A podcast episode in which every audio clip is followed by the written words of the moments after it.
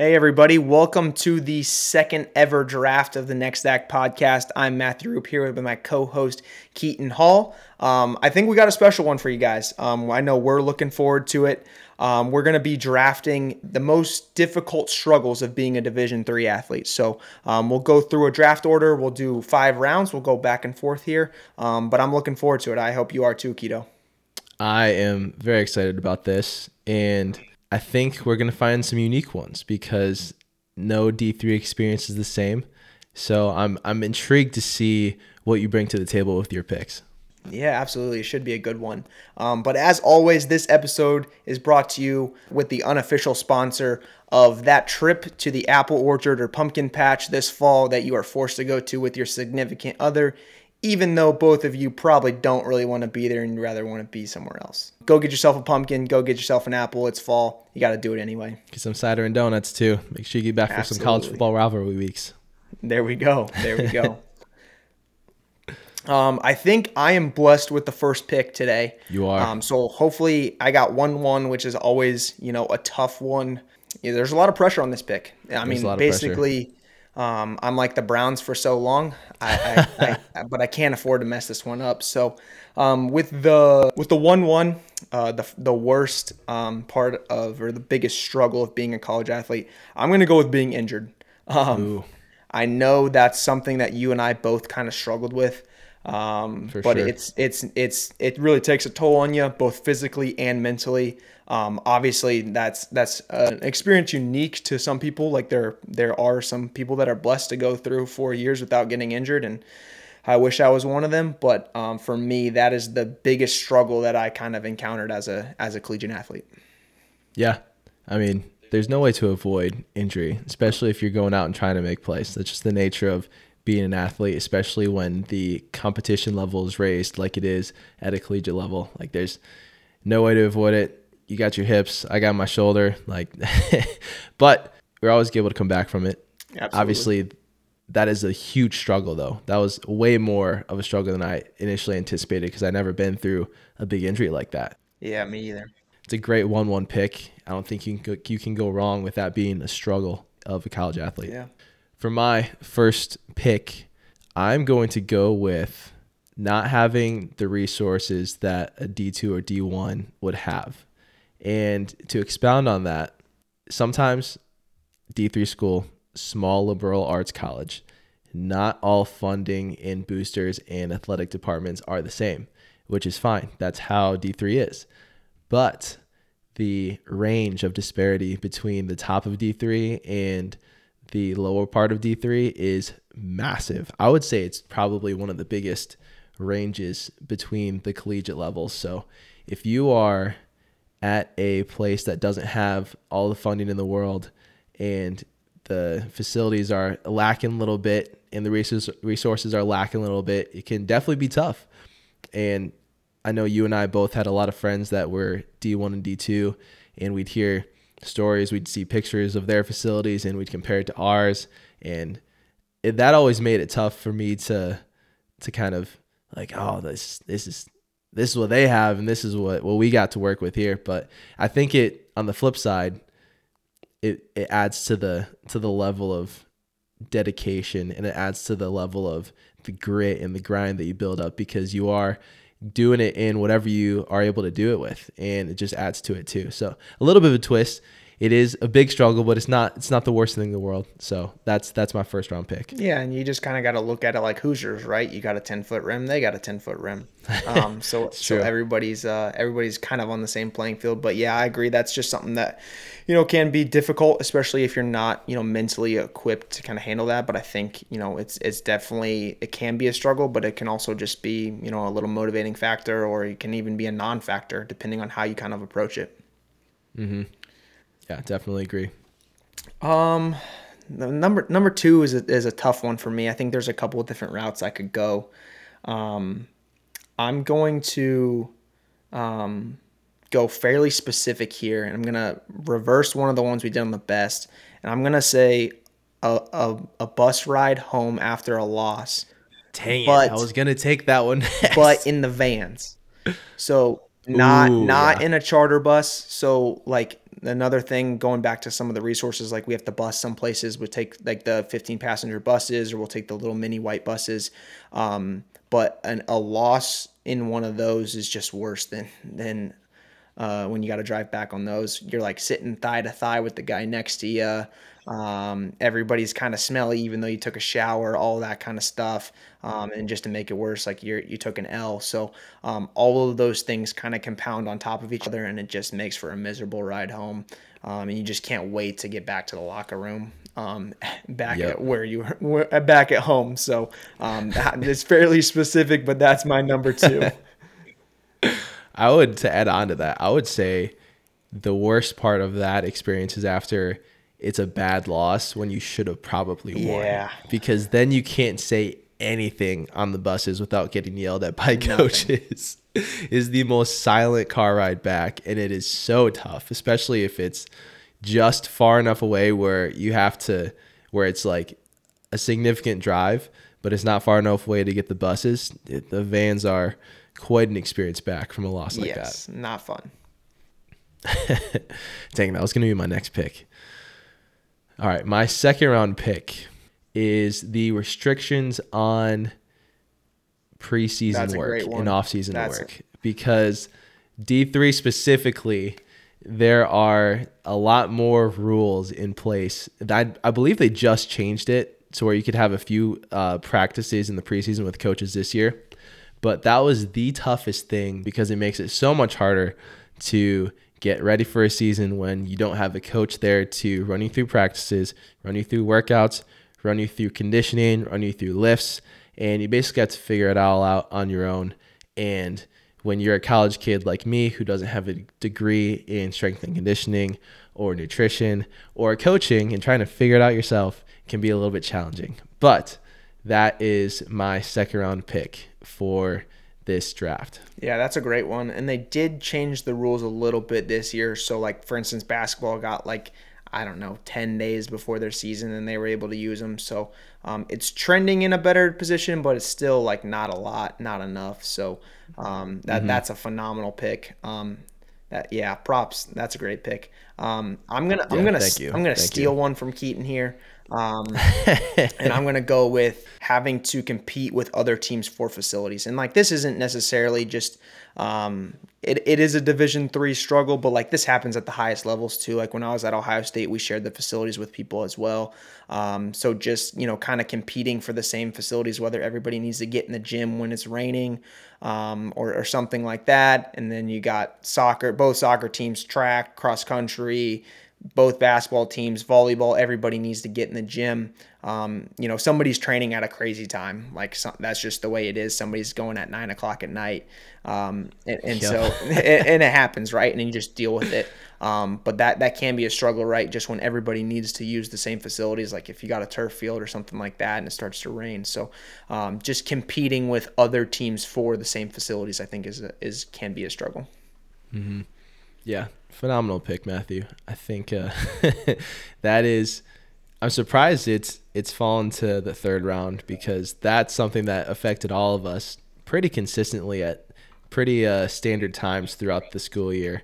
I think that's fair to say it's a predominantly D3 struggle, because I think there are more D3 schools with only one or two gyms that have to do that. But like you said, it's across all different levels, but definitely something that we experienced a lot as D3. Absolutely. With my third round pick, I'm going to go with lack of athletic scholarships, not only because of the help it gives to student athletes, but it creates a bit of a gray area for the amount of roster spots that can be on a specific team.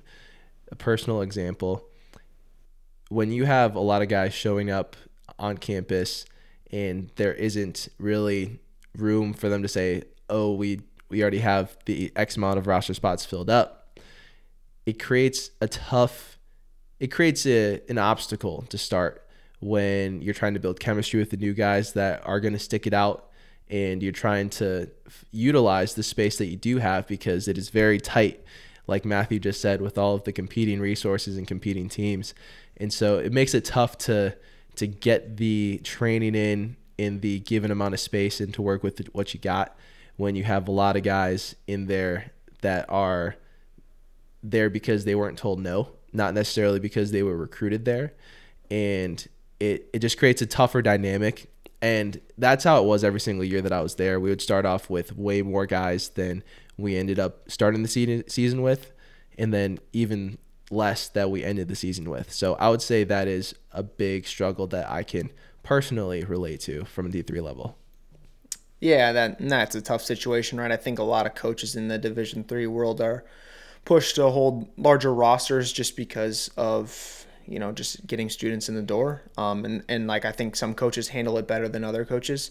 Like, it can be used as a resource. Like, it can be used as, you know, good development to bring freshmen in and get them minutes or get them time against one another. Mm-hmm. But there are also coaches out there that like don't handle it well and just like put these kids aside or just purposely keep a large number on the roster, but then like never do anything with them. So it does depend a little bit on the institution and the head coach, but yeah, like a large roster size can be, you know, a struggle depending on how it's kind of framed. For sure.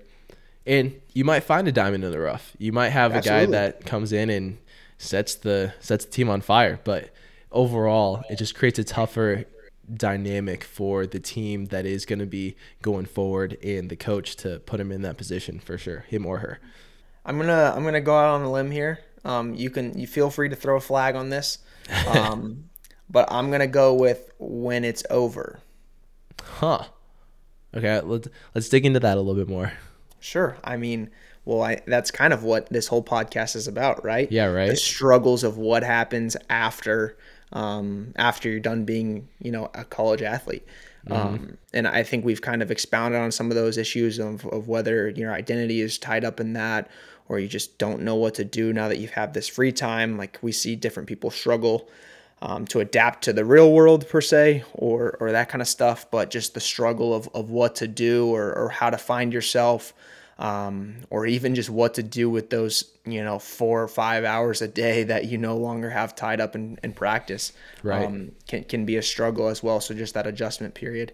Are you letting that one fly? I think that is, upon further review, VAR allows that to stand. Ooh. I would agree with that. I think if we did throw the flag on it, it'd go against our entire podcast. Yeah, I kind of used the whole premise against you on that one. Right, I know. Hey, smart. It's part of the game. It's a good manager right there. Good drafting. My 4th round pick is the fact that it is D3. The student truly does come before the athlete. And there are some pretty high academic standards, I would say, with the majority of Division III schools that you have to maintain throughout your entire time of being a student athlete. So it truly does create more of a need and necessity for being super disciplined with your time and making sure you're staying up with the correct amount of the correct priorities. So you are truly getting that education, because I know with Division II and Division I and some other levels, there are a lot of resources academically, like tutors and other professors that are willing to work with athletes a lot easier, because they know, okay, this is a major sport for this college, Division I. It's a little bit different from having to balance school, social life, and all the other things you got going on as a Division III athlete. So you can, and that's why a lot of people don't play all 4 years, because it becomes a true grind of, do I really love this sport enough to continue playing, especially if you aren't getting the type of career and playing experience that you had imagined going in. So I would say the true student athlete aspect of being a Division III. Absolutely. I think you hit it right on those. And that comes with like something we've talked about in other episodes about like making sacrifices of what's important. And I think like, obviously, like your academics come first, your sport is a very close second. And then like everything after that is just like whatever's left. So whether that's free time to take a nap, hanging out with people, whatever you got, like, a lot of that stuff kind of falls to the wayside because you've made a commitment to your academics and to your sports. So I think that's a great one. To round mine out, I'm going to go with a similar kind of line of thinking to you in terms of academics. and I'm going to say homework on the bus on the way home. Oh, like, that was a good one. Yeah, with like you're doing it by the little light on the bus and you can barely see stuff, but you know you got to turn it in at 8 a.m. the next day, mm-hmm. or you got an exam. So trying to do homework on the bus, and like there's going to be a good chunk of your teammates that like aren't doing homework and are trying to mess around and are being loud, where you kind of got to try to buckle down and crank out some homework. So yep. I'm going homework on the bus after a game. Yep. I thought about that earlier today, and I figured you were going to think about it too, but yeah, that's a great way to round it out for sure. For my fifth pick and to round out this draft, I'm going to say the location of a lot of these campuses of Division III. I know some of them are closer to bigger universities and some of them are closer to other cities, but I know a lot of them, like ours that we went to, Matthew, it is kind of in the middle of nowhere, and it can create a tough dynamic if you do get some time, some free time in the off season, preseason, to go do something fun with your friends. You can be somewhat limited, and I would see a lot of my friends, and granted they lived a completely different lifestyle because they weren't athletes in college, but seeing the big college experience and comparing that to the smaller college experience, like there's so many pros and cons to it, but that one socially was a tough one. Not being able to go to a movie theater within like just down the road, or go do something fun, like I don't even know. It was no, that's a great one. Yeah, so that's gonna be my pick, and obviously it created a lot of good homegrown experiences with the friends and relationships that we talked about in the best aspects of a D3 athlete. But there's always a flip side, and that is my fifth round pick for sure. Absolutely. I think Mr. Irrelevant will end up being, you know, an all-star for you moving down the line. That's a really good pick. And it's something that like a lot of smaller universities struggle with. Just the location. Like I've talked to some coaches and they're like, oh, the drive here seems like just like the drive to our school. Just, you know, and it is what it is, right? It's just how the nature of the beast. But like you said, it's just all about what you make it. So, but that's a great pick. Yeah. I definitely think it could be a little bit of a Brock Purdy. We've yet to see Mr. Irrelevant. Or I think, was Isaiah Thomas the last pick in the NBA draft too? Hey, those two got a good track record of it so far. So we'll see what happens with it. But I know as we come to the end of this, we missed some of the D3 struggles. So if you have some, comment below, let us know, and we could potentially do another draft of best and biggest struggles of D3 athletes. But until that happens, we'll be dropping more content soon. And we appreciate you this long. If you've been supporting us from day one, if you're new here, welcome. Continue to go with us. I promise we are fun and funny sometimes. On the weekends mostly, but, you know, give or take when we record. So, Matthew, anything else you got for us? I don't think so, Keiton. Send us out of here. Fantastic. Well, until next time, let's make sure the best is still yet to come.